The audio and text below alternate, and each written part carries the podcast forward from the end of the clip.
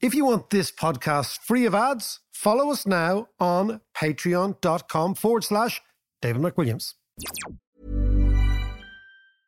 This is Paige, the co-host of Giggly Squad, and I want to tell you about a company that I've been loving, Olive and June. Olive and June gives you everything that you need for a salon-quality manicure in one box. And if you break it down, it really comes out to two dollars a manicure, which is absolutely insane. It's also so easy to get salon-worthy nails at home with Olive and June. The difference between how your nails used to look when you did them yourself and now with the Manny system is a complete game changer. The best thing about Olive and June, too, is it's a quick dry. It dries in about one minute, lasts for five days, and full coverage in up to one to two coats. Visit oliveandjune.com slash perfectmanny20 for twenty percent off your first system. That's oliveandjune.com slash perfectmanny20 for twenty percent off your first system.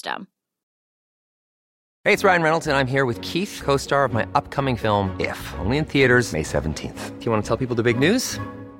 All right, I'll do it. Sign up now and you'll get unlimited for fifteen dollars a month and six months of Paramount Plus Essential Plan on us. Mint Mobile dot com slash switch. Upfront payment of forty-five dollars equivalent to fifteen dollars per month. Unlimited over forty gigabytes per month. Face lower speeds. Videos at four eighty p. Active Mint customers by five thirty-one twenty-four get six months of Paramount Plus Essential Plan. Auto renews after six months. Offer ends May thirty-first, twenty twenty-four. Separate Paramount Plus registration required. Terms and conditions apply if rated P G.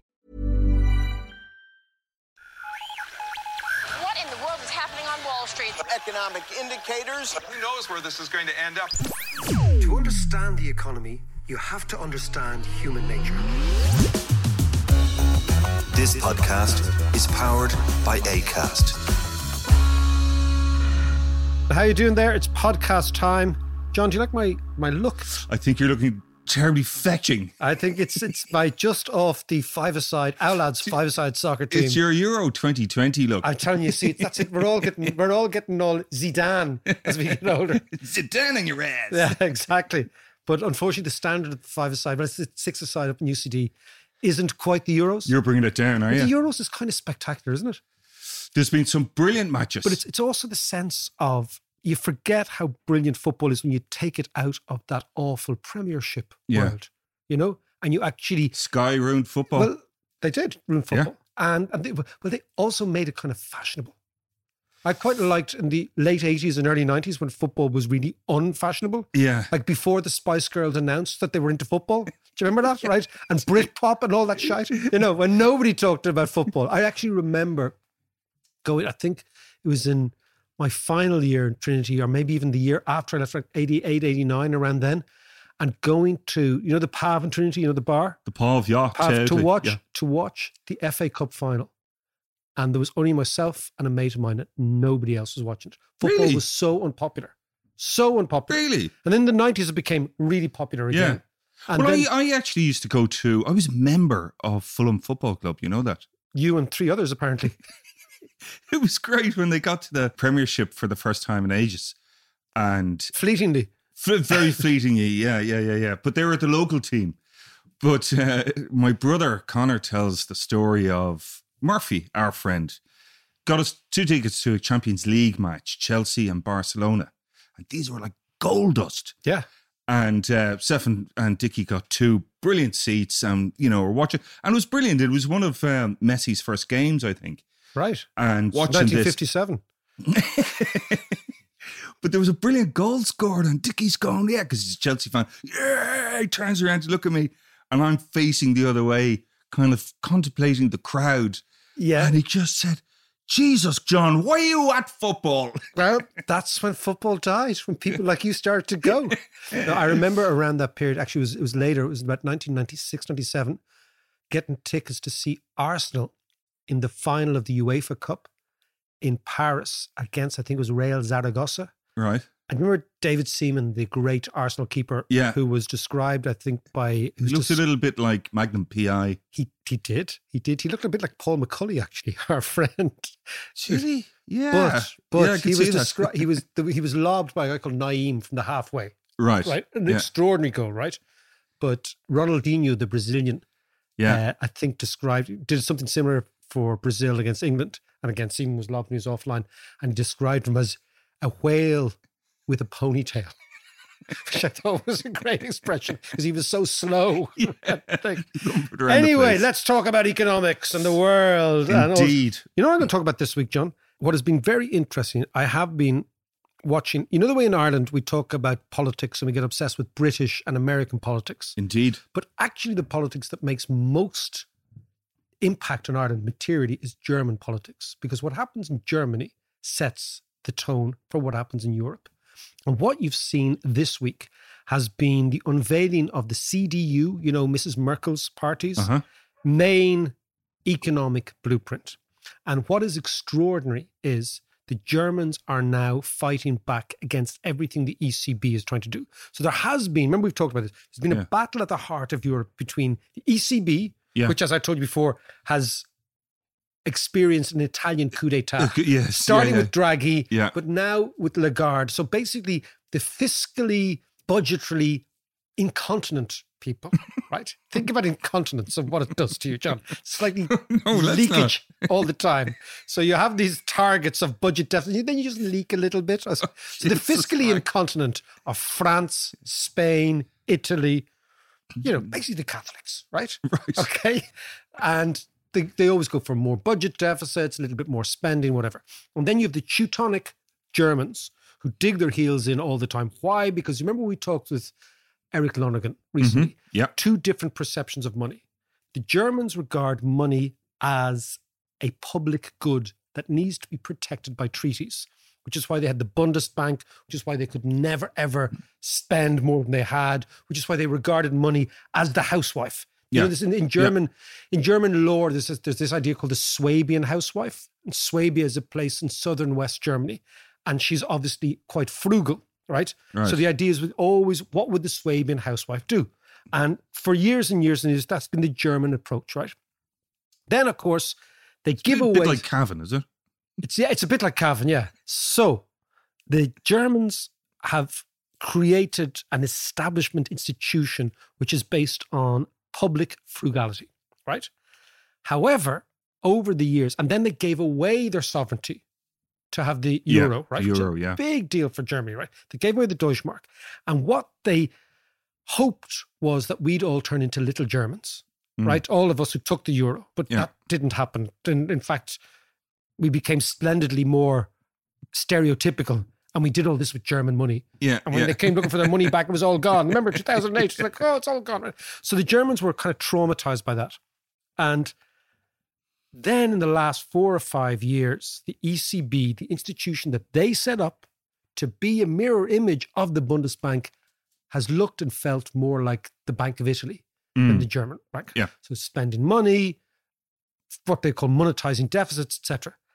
And the Italians and the French and the Spaniards, the, the fiscally incontinent, were all very happy with this leakage.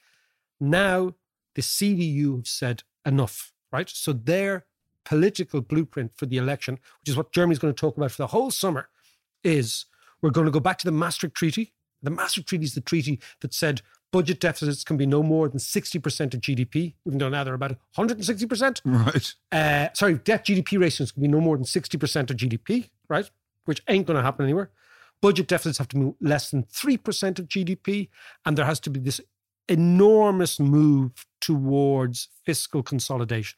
So they've gone back to the orthodoxy, and the the battle lines now are drawn, not just within Germany, but what happens in Germany impacts on the rest within Europe, where the Germans, the C D U, are saying, all this pandemic spending, all your bloody M M T, all your don't be worried about the rate of interest, spend whatever you want, all this stuff. The Germans are saying, You, what, das what is, is genug auf Deutsch. That is enough, right? Das ist genug. But I was going to ask you, what, what is the German view of M M T? You know, they must be looking horrors. at Biden and scratching horrors, their heads. Horrors, horrors, horrors. So, so Germany is run by a cult when it comes to economics called Ordo economics, yes. right? Yeah, yeah. And that you mentioned this stems before. From the nineteen sixties, nineteen fifties, nineteen sixties, when the Germans, terrified by monetary instability. Most people claim that their real fear was inflation, right, from nineteen twenty-three. Yeah.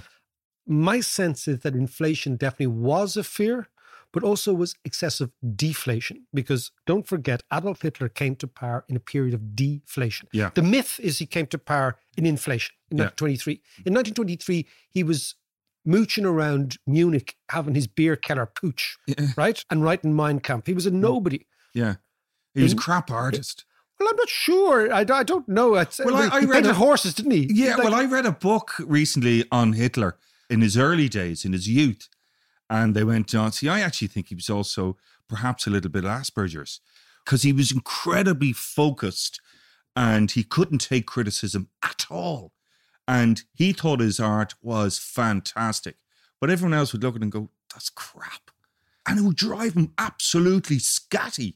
You know, yeah. and, and that's when he and went he's going to go and, off and be a, and yeah. be a, and be a great patriot. But the, the background noise is always sold to people that Hitler is a product of inflation. Yeah. But actual fact, Hitler, Hitler's popularity was a product of deflation. Yeah. Where the Nazis really came to power between nineteen twenty-eight and nineteen thirty-two, when Germany went into a period of rapid deflation. That's when their polling went through the roof. Yeah. And by January nineteen thirty-three, he was in power, having come up with this fictitious coalition and, and all that sort of mm. stuff. But what the Germans always wanted there was monetary stability.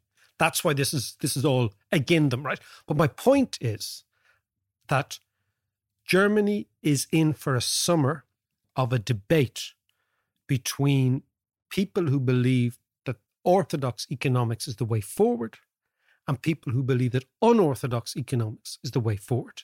It's the difference between the economics of the C D U, which is Missus Merkel's party, mm-hmm. and now they're going right back to basics, and the economics of the Green Party, which is basically we need a European New Green Deal. We need to decarbonize the, Amer- the German economy.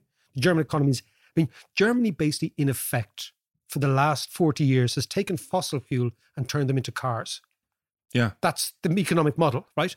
We'll burn, we'll create steel, we'll create cars, we'll basically, we'll, we'll hostage ourselves and hijack ourselves and basically lean ourselves towards the carbon economy. Mm. They have to wean themselves off that. And the economic debate is against that background. But can I just, and I don't want to keep going on about this or, or, or take us down a rabbit hole, but how is... John, you take us down a rabbit hole? Never. But Merkel is, it's the end of Merkel's career at yeah. the moment. So Merkel is on the way out. So, but the new guy coming in, is, is Armin he... Laschet... He's, well, what he's trying to do, right? He's trying to establish his own bona fides amongst the center ground of German right. politics. And when you want to go in the center of Germany, you have to go back to fiscal conservatism, monetary conservatism, mm. tradition, stability, don't rock the boat, steady Eddie stuff. And what he's trying to do is he's trying to paint the Greens, who are his major opposition now, as fiscally loose, as a little bit too experimental, and as kind of dangerous to the right. German model. Right. So what I'm saying is we are in from a fantastically interesting summer of economic discussion in Germany. And whereas the Irish media naturally focuses on what Boris Johnson said or Joe Biden said, it's all theatre. Yeah. But actually, yeah. because if the C D U view wins in Germany, and it then percolates through to the E C B. Even though the E C B is independent, Germany's still the check writer. We might get a rapid change in economic conditions in Europe. And the legacy of that, or the implication of that, is huge for lots and lots of issues. So let's talk about politics, German, Irish, European, over the next couple of minutes. Great.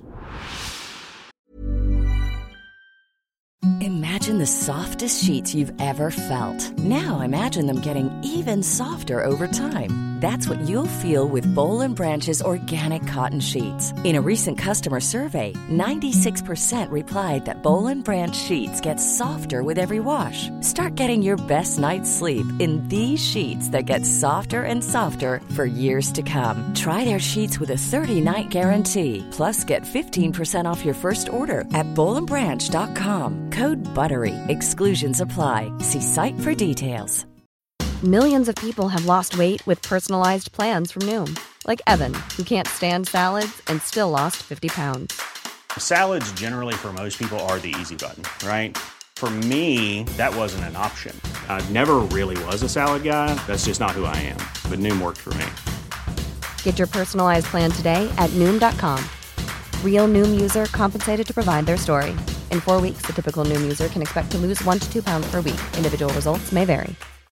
Life is full of what-ifs. Some awesome. Like what if A I could fold your laundry? And some, well, less awesome. Like what if you have unexpected medical costs? United Healthcare can help get you covered with Health Protector Guard fixed indemnity insurance plans. They supplement your primary plan to help you manage out-of-pocket costs. No deductibles, no enrollment periods, and especially no more what-ifs. Visit U H one dot com to find the Health Protector Guard plan for you.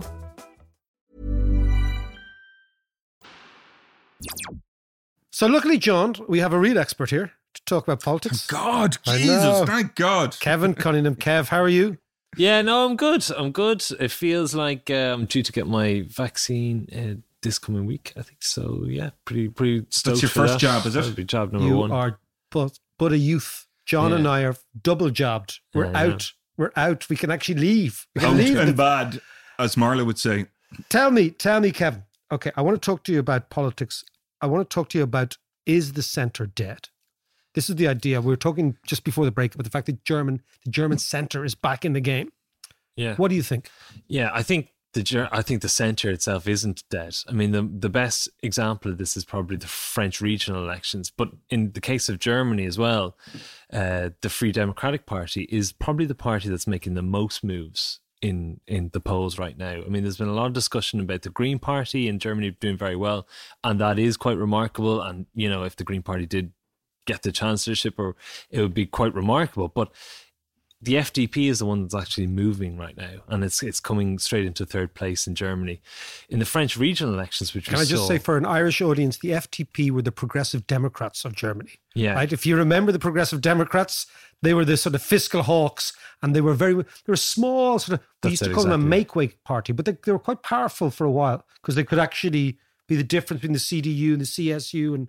Or whatever. So they were like the P Ds, weren't they? Are yeah, they, they were. They're they're more fiscally conservative than Angela Merkel's party, you know. So they're they're definitely to the right there, but also kind of the liberal type vibe about them. There's the French regional elections, which happened only relatively recently, and the results are there's only the first round that's only uh, been counted, but it looks like Les Républicains has won that uh, by quite a substantial margin as well. And that's the centre-right party, the old party of uh, Nicolas Sarkozy, Francois Fillon. Last time we saw them. Jacques Chirac, is it Jacques Chirac? It's Jacques no, Chirac as well, yeah. Yeah, yeah, yeah. So, and, and, and Balladur and all these guys going back years ago. Yeah. And, and, and they won by a significant margin. Not only that, but also the Socialist Party in France, which was arguably the party that people thought was gone out the back door, also did relatively well. In fact, Emmanuel Macron's party looks like it's come around fifth, close to the Green Party. Wow. Yeah, so it's... That's quite a, and a, Le Pen, a fall, isn't it? And Le Pen has fallen as well relative to recently. I mean, if you compare these results against twenty fifteen, twenty fifteen, France was a completely different country where the two parties that we were talking about, that centre ground, actually did relatively well. But the regional elections are thought of as the real midterms in France. And if this is any indication of what's going to happen in the French presidential elections next year, it's really all up for grabs. It's, it's quite unclear what way it's going to go, who might end up in the last two rounds and what potential candidates might emerge. So we've got kind of the return of the centre in Europe. We've also got, for example, like Mario Draghi is the Prime Minister of Italy. You know, a mm. more centrist person you couldn't have. Uh, in, in, in Britain as well, you know, you have uh, recently there's the Chesham and Amersham by-election. And yes, yeah. I enjoy a good punt on politics and by-elections. Of course you do, Kev. And I swear I did not see that one coming at all. Like, I was unbelievable because the, you know, the Liberal Democrats is led by Ed Davey, uh, the guy who I've came, actually never heard of him.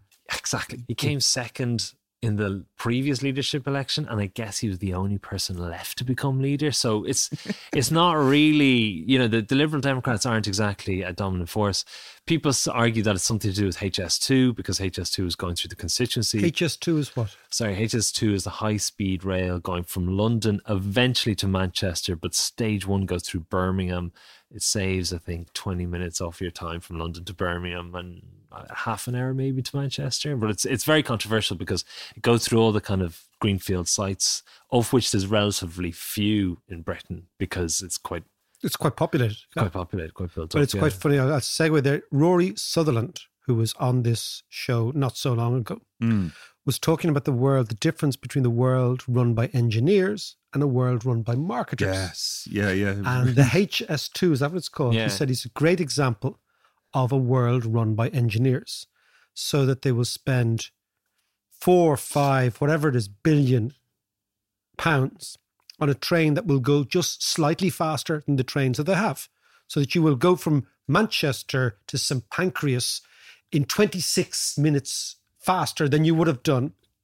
And Rory was saying what would have made the journey much more interesting was to have free Wi-Fi for everybody and the top supermodels, both male and female in the world, serving Chateau Petrus to everybody for half for the price. price yeah. And it's a really good thing. It's the idea of, like, do people actually really want to go any faster in this world? You know, I mean, I mean, I'm all for trains and I'm all for this, but, like, sometimes when engineers take over yeah. and get off on the fact that, you know, we could create this system that you We're will be pushing the envelope. Yeah, we'll be, yeah, we, yeah. we we will be in London twenty minutes faster. Wait, there's like, another, I know there's another segue, but uh, there's a real divide in Britain around trains and buses. You know, how some people, there's a political and ideological divide around, some people would say when they see all this kind of investment in trains, they say, well, I'm not going to benefit from that. You know, the guy in Bolton yeah. isn't going to really benefit from being able to go to London a lot quicker because he's going into Manchester. If that, he's probably working in Bolton. You know, it's the kind of town versus urban areas, but connecting two massive urban metropolitan areas twenty minutes quicker doesn't really yeah. do much for that demographic that we've been focusing on, you know, for, for the last number of years. And that's but, why. But that seat, Amersham and Chesham. Chesham, yeah, yeah, yeah. I mean, that was, from its inception, was a Conservative seat. Yeah. And this is for the first time the Lib Dems. And the Lib Dems are, you know, the also-ran party right now. I mean, people are yeah. thinking about the rise of the Greens in the U K. That, that I mean, the last couple of electoral cycles, the Greens have, have risen steadily in the middle of the cycle and then just been squeezed out by the larger parties because they have this first-past-the-post system, which is quite good at squeezing out small parties, basically. But, uh, yeah, the Lib Dems, very surprising. But that does reflect what's happening, or at least some sense of this idea of the centre ground. Maybe it's too early to write it off. I mean, the Swedish Social Democratic Party looks like they might have another election in Sweden because the, the government has collapsed partly on this, uh, interesting, conveniently enough, compared to here, on, on a bill around housing. But, you know, who's going to win that election? So tell me, I, did, I didn't know that. So that yeah, they have it, a bill around housing saying, let's build more houses. It's it's it's on um, uh, rent control, in fact. So they wanted to actually soften the rent controls, as far as I understand, and the left party pulled out and the government is now collapsing. But, okay. Mm, but interesting. Le- the left is in the kind of far left party, but the real threat to them is the moderate party, which is, again, the same Ooh, sort you don't of, want to really be part of the moderate party, do you? It's like, what do you say? Well, I'm kind of moderate about it. Frankly, I'd quite like to be in the moderate party, but I think it doesn't... So, so do you think this idea, I, I come back to it, is... Are we seeing the return of the centre? I, I think there are... What has happened over the last couple of years is a reshaping of politics into a new dimension, you know, where there is the existence of these cultural axes. But that economic axis, it's still there. If you look at the the most recent U K uh, local election results, the best predictor of the change of voting behaviour was around home ownership. So that's a that's a big, important issue. But Brexit is no longer predicting these changes. It's kind of done its job. It's taken things to a certain level, and now things have kind of slowed down. So so there's areas in Britain which have, you know, which are clearly now more conservative, which the Conservatives now are more likely to hold. But that's it. There's kind of, it's almost like there's no more changing really. To so, so, so that, that idea of the great big national flag waving, fight them on the beaches, that's done. It's over. It, and it, now we settle back into something that looks and feels a little bit more like maybe five, six, seven years ago. Sort of. I mean, I wouldn't say that the, the far right are gone or anything. They're kind of, they're now established as a significant force within politics, but they're not continuing to rise. I mean, in the last two or three years, and in spite of, you know, in, during COVID, the, they had a clear argument in relation to kind of probably being the only parties who are very opposed to restrictions. Um, they haven't increased. They've stabilised very quickly. So it's it's like they have their subset of the population now, and it's not really going to it doesn't seem like it's growing. And in fact, as we said, it's the centre that's kind of having a little bit more of a... So, so of a, in the U K, in Italy, in Germany, and in France, we're seeing more coalescing around what used to be the mainstream than the extremes. John? So can it be argued then that the last four or five years has been a little bit too exciting in politics? You know, with the likes of, you know, even, and we could take in America, you know, with all those Trump and all the loons there, and then they vote for Biden, a more of a steady Eddie. I mean, kind of. A real moderate centrist Joe Biden, right? Yeah, yeah. Yeah, so, I mean, so, look, there's there's clearly an appetite for the centre, for the moderate. It's yeah. not It's not going to disappear. Everyone cool the jets a little bit. You know, there's appetite. You know, everyone wants their little...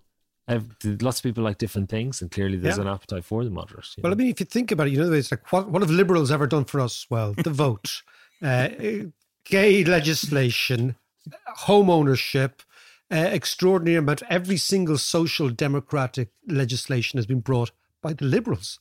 Yeah. You know, by liberal people, not by extremists, you know. Yeah. So I guess what the Romans have done, I mean, the liberalism has created the societies that we live in, yeah. and we shouldn't forget that. They, they, they're not being ex- created by extremists, you know. They're by liberals, by wishy-washy centrist dads like you and me, John. That's the whole thing. Tell us what's going on, because we've got this, we've got this bellwether in Ireland.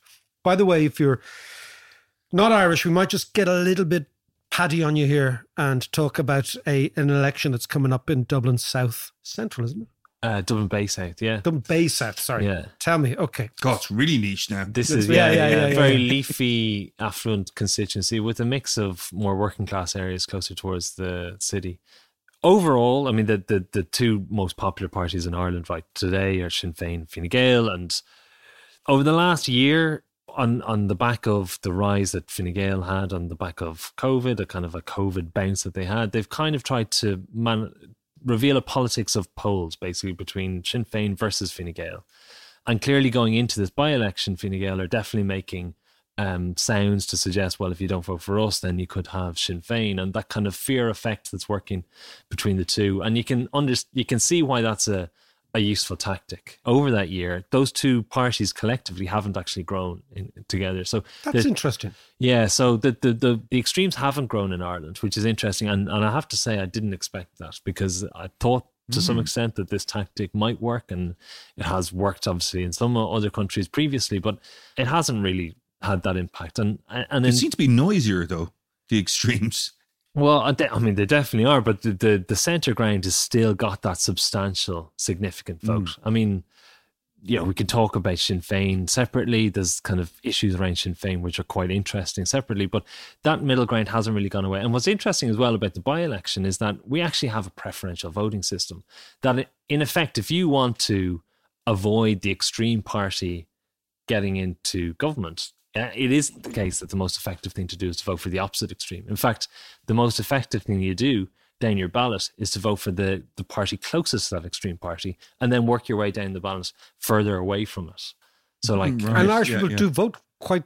quite Irish people tactically. vote very tactically. Yeah, yeah, yeah, yeah. So, I mean, it's quite it's quite possible that that sort of campaign effect might not actually have a huge impact. In fact. Um, And so what do you think now are the driving issues? We've talked about housing, and housing is the key issue, it seems. But what else is going on?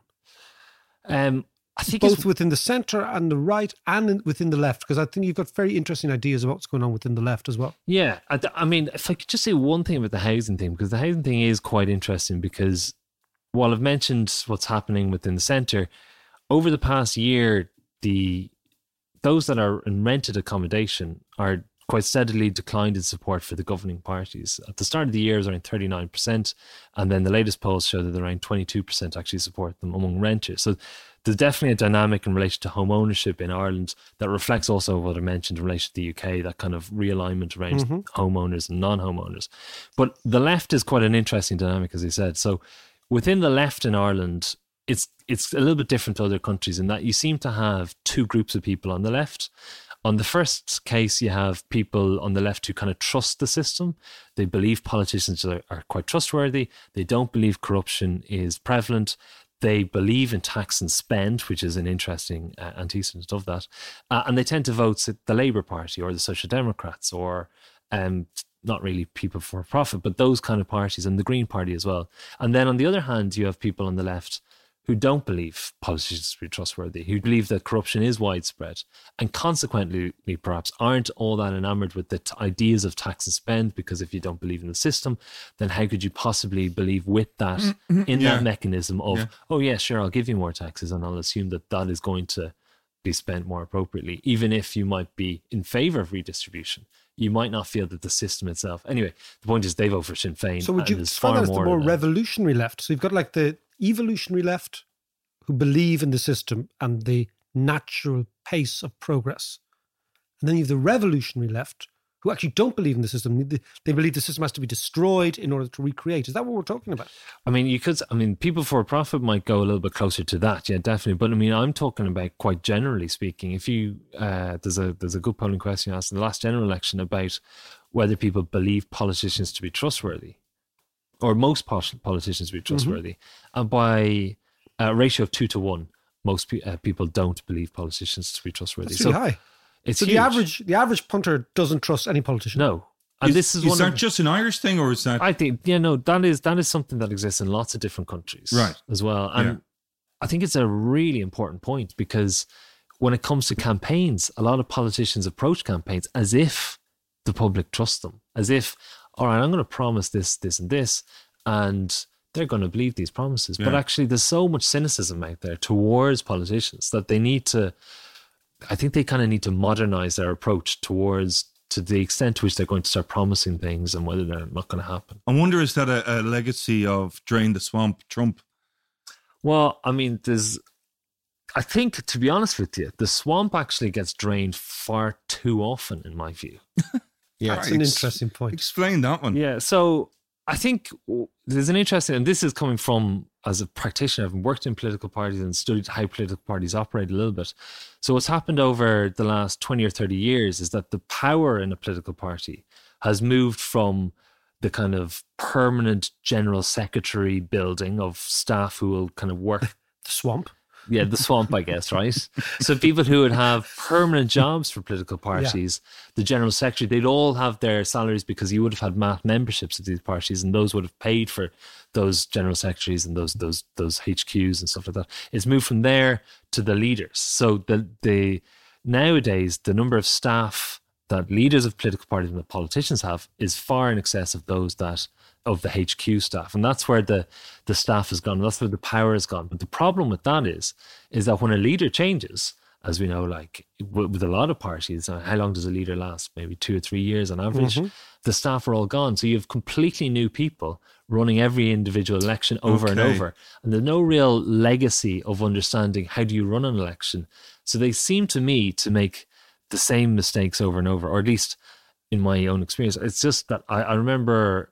There was a period where I happened to be work. I was in a U K general election, uh, general election in Ireland, general election in Northern Ireland, Australian, and then uh, another U K election, all in the space of two years. And it was all new staff running these elections every time, coming up with the same sorts of things, the same ideas. Let's let's have our list of things we're going to promise to the public, and then just hope that, because that's the way it's always done. And I guess, If you're if you're new to something, I guess you're always going to do it the same way that people have always done it. So you think that there's no real ability in the political system, because the staffers, the the lifers, who would maybe be watching trends and taking longer term views about how to evolve a political party, are being elbowed out by the "we've got four years to change the world" people.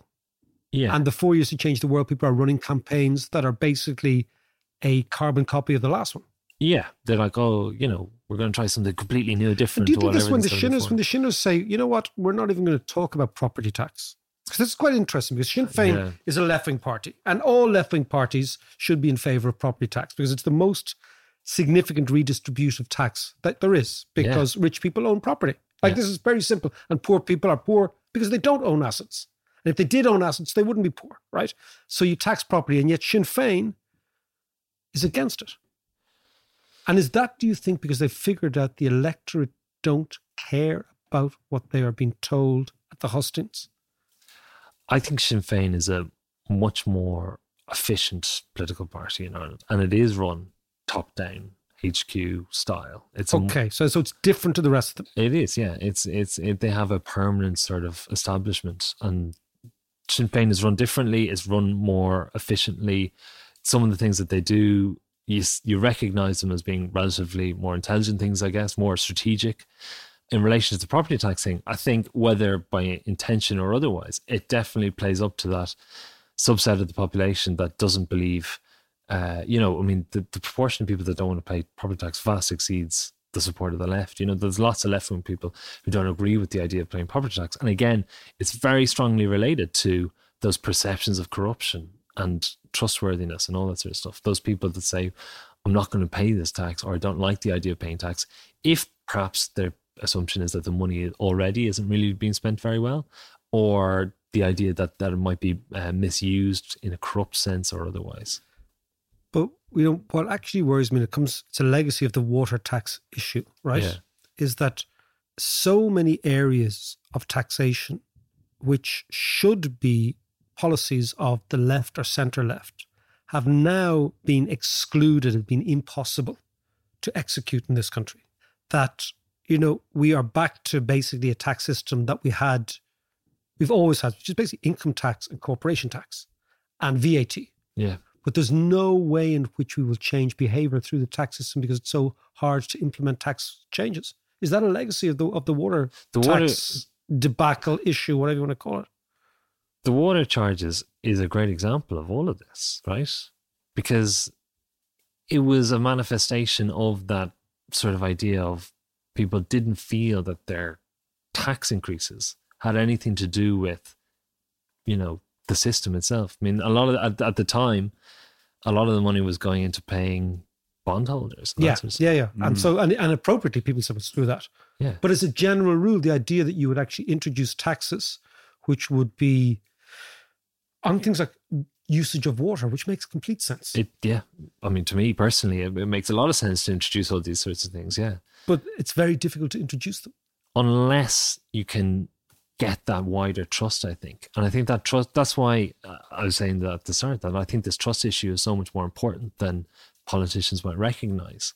That when they go to the hustings and when they start saying, I'm going to promise a fifteen-minute city or whatever the latest thing is, nonsense is, right? Recognise that most people don't believe that stuff. There was a great polling question done by Morrock, in fact, before the last general election, which asked people the extent to which they uh, would uh, use the things that were promised to them. Uh, I, don't, I don't think the word promised was used, but the extent, election pledges, I think, will, the, the extent to which that would influence their vote. And among those that are aged eighteen to thirty-four, a majority did say that, that they would rec- they would listen to those sorts of things. But anyone who'd been through a few elections had no recognition for those things, had just paid no attention. And when you get to sixty-five and over, they pay zero attention to any election promises at all, because it's a learning process that people have. And I think it's actually, I think we've thought about the public in a very negative way. You know, mm. when I've worked in politics, we kind of think, oh, they don't, you know, they're eejits. Like if they, if only they'd read our manifesto, you know, then they'd really see yeah. that we were the guys. That we were the greatest people since sliced bread, yeah. But actually the eejits are the, are the strategists and the political parties in some respect, because think about the manifestos for the most recent Irish general election, the twenty twenty one. I can't. Well, Can was, you? was COVID in that? No? Like, was, you know, was that part of that manifesto? No, because COVID didn't exist then, right? So it's quite reasonable not to have all these promises under the assumption that other things are going to happen. I mean, the twenty sixteen one, Brexit happened only a couple of months later and just completely yeah. ran over all these promises about tax cuts and about, um, what was that? What's that tax that we pay uh, apart from P A Y E, the one, do, do you, uh, U S C, yeah. U S C. That yeah. was a huge thing in the twenty sixteen campaign. Yeah, and now it's probably... Who cares, right? Yeah. Uh, so the two thousand seven Irish general election, you know, what were the promises made? Within two years, the country was, was... bankrupt.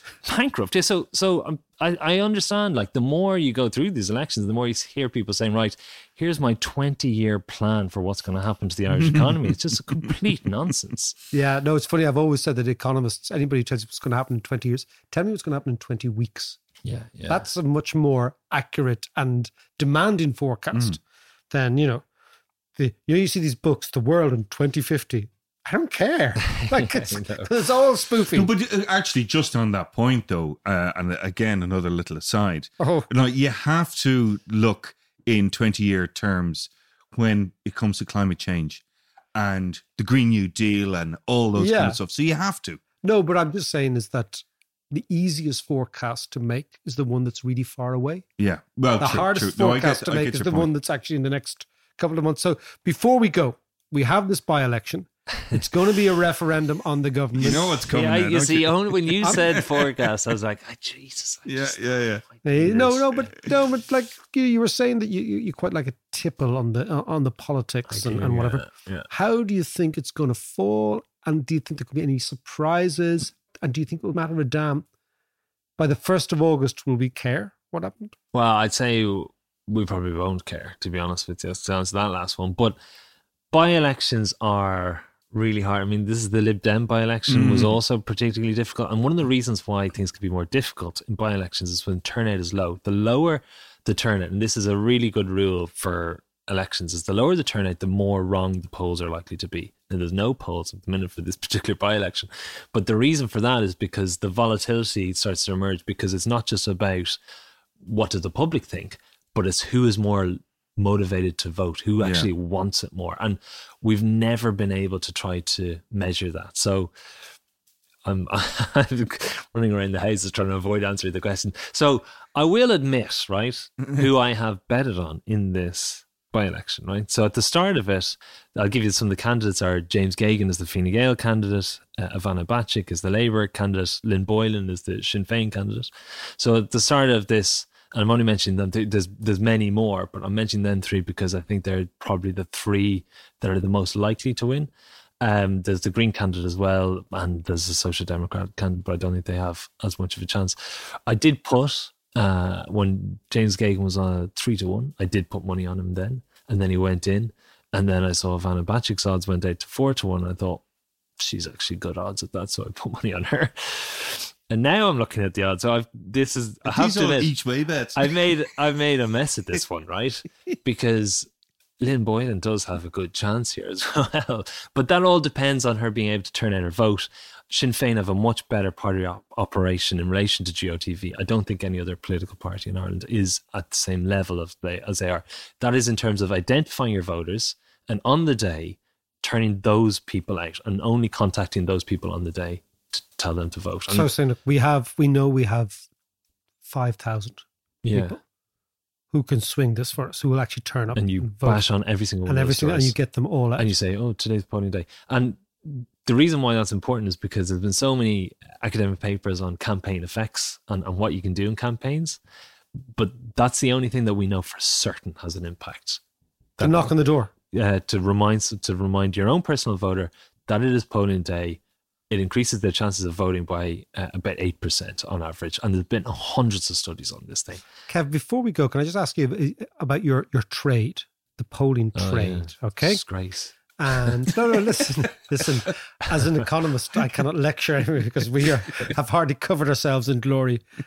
This podcast notwithstanding, clearly. Yeah, well, of course. It's everything accurate.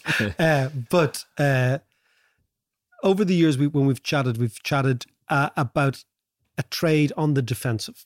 Yeah. You know, that has made some big errors on some of the very big calls uh, for a variety of statistical reasons and whatever. How do you think, or where do you think the polling game is at the moment?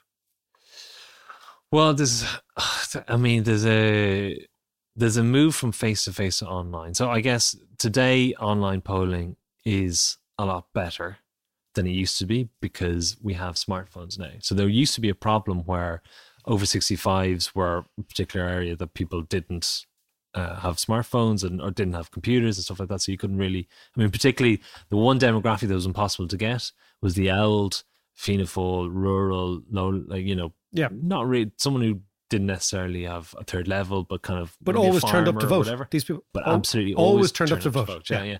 And one of the, actually one of the variables that I include in all my polling is religious adherence, because that's a fantastic predictor oh, of someone's me. likelihood to vote. Yeah, because someone who's a weekly mass goer is much more likely to vote. And sometimes they're the types of people that you miss in public opinion polling because they might be a little bit more reticent about giving their opinions and that sort of stuff. Yeah. So, yeah. Uh, but uh, it's moving to online, and one of the differences there is now it's a game of stats. So whether you're using propensity score matching and weighting and all these kind of fancy ways of trying to make sure and measure the poll to make sure that those, those numbers are representative, because door knocking uh, actually performed particularly badly in the Brexit referendum, and that's why in the U K they don't do much face to face anymore. It's all online, and they're all talk. They all kind of work quite collegiately, in fact, over there in relation to trying to figure out all the different problems of online polling and how to kind of resolve all those things. So I think it is going online. It's just, uh, it's just, uh, it's trickier. It's not as straightforward as here's a thousand people. It's there's a lot more detail, and how exactly are they getting? How exactly are they kind of weighting these things and stuff? Now, just to conclude, if we are right that the centre shouldn't be written off, oh, yeah. and it may well come back, and there's evidence that's coming back, and that evidence is again a massive, massive cleavage between the com- the commentariat now, who are all up in arms about the extremes, and yeah. the fact that the actual punter themselves might be quite chilled about things, right? If we are right that the centre comes back, what does it mean for Brexit, Scottish nationalism, all those big isms that are going on in the U K, which are bigger than our isms right now? Wow, that's a huge question. Um, Always the way to go out in the big question. Yeah. Um, I, th- I mean, Scottish nationalism is probably the first one. And I think that, I mean, this is my, my own personal view on some of these things, like a United Ireland and Scottish independence. Yeah, because they're, they're, they're not far away I'm from each other. Much less likely to believe that either are going to happen in a in the short period. That's interesting. Yeah, I don't. I think Scottish independence is much harder because Britain's outside the European Union. I mean, all those debates they had mm. around what happens are going to be just flipped right back on that campaign whenever it happens. And Irish unity, I think that's. I think if you look at the polling numbers, while it has increased support for it, it's only increased within the. within a kind of a subset of the population. There's still a very large middle ground, a very large soft unionist vote. Demographically, people talk about how the demographic changes are happening there, and sure, there's almost fifty-fifty on Catholics and, and Protestants, but it's actually the Catholics that aren't as in favour of United Ireland. I mean, it's only a subset of them are actually in favour of it. To convince all the rest to, to change that, especially when Catholics are becoming much wealthier in the north, uh, I think might be more difficult than it might seem. Um, and I think the disruption that it would require, uh, the prospect of um, violence, not just in Northern Ireland, but also being brought down onto this part, which has happened every time this question has actually arisen, mm. uh, is quite significant. Uh, and I think our support down here as well isn't even as locked on. I mean, I did a poll only the weekend, fifty-one percent were in favour of United Ireland. It's about that's fifteen or twenty percent undecided, and a good thirty percent uh, were opposed to it. I don't think that would survive any prospect of violence at all either here. So I take a much more cautious view of the prospect of United Ireland. Um, so I, I, that's what I think. I know that's completely no, it's very interesting. Game. I think it's a really, it's a really good place to end this podcast, because if the centre is coming back, then the nuance, the texture, the subtleties, the ambiguities come back into play. Mm. And the, you know, it's as uh, they say in India, in the dark, all cats are grey. And we all live in the grey. So let's leave it there. To all you Patreons out there, thank you so much for supporting us. We couldn't do this without your support. It means a huge amount to us. Also, all your feedback, your suggestions, your comments, our comments to you, our replies to you, really is the essence of the whole thing. So again, thank you very much. And for all of you who might want to support us, check us out, patreon.com forward slash David McWilliams.